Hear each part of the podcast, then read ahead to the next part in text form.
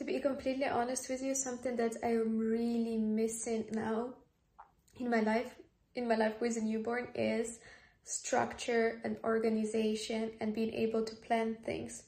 Because normally you plan what you would like to achieve for the week and you know that in a lot of the times it just depends on you and you can make the time and if you didn't manage to do something at that time you can maybe reschedule it but when you have a newborn it just becomes so much crazier because it's hard to plan work meetings because you don't know exactly when the baby will be sleeping yet and it's harder to plan other activities that you like to do outside and you just really start appreciating the structure the organization aspect of your life and just really really start craving a certain routine. And it's so funny that sometimes when we have an opportunity to have a routine like me before newborn you almost feel like you don't want it and it will it feels almost too rigid. But actually routines allow us to achieve things and allow us to have this sense of progress and also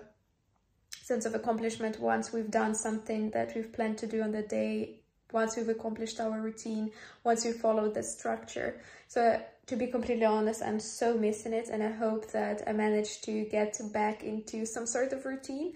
But in the meantime, I'm not using this as an excuse to not do things. I just am trying to be super flexible and do things when that I have the time, even though maybe it's not the perfect time and it's not happening the way I expected to.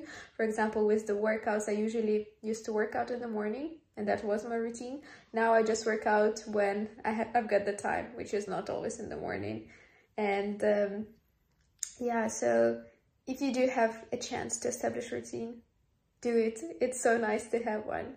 And even though it might feel rigid, it's not really rigid. It's really actually allowing for the things to happen that are important for you and for me. And um, also always have the mindset that you'll make it work no matter what because whenever we start taking on the victim mindset, it was not helping anyone. So I'm just trying to be flexible and go with the flow, but let's see how far I can go.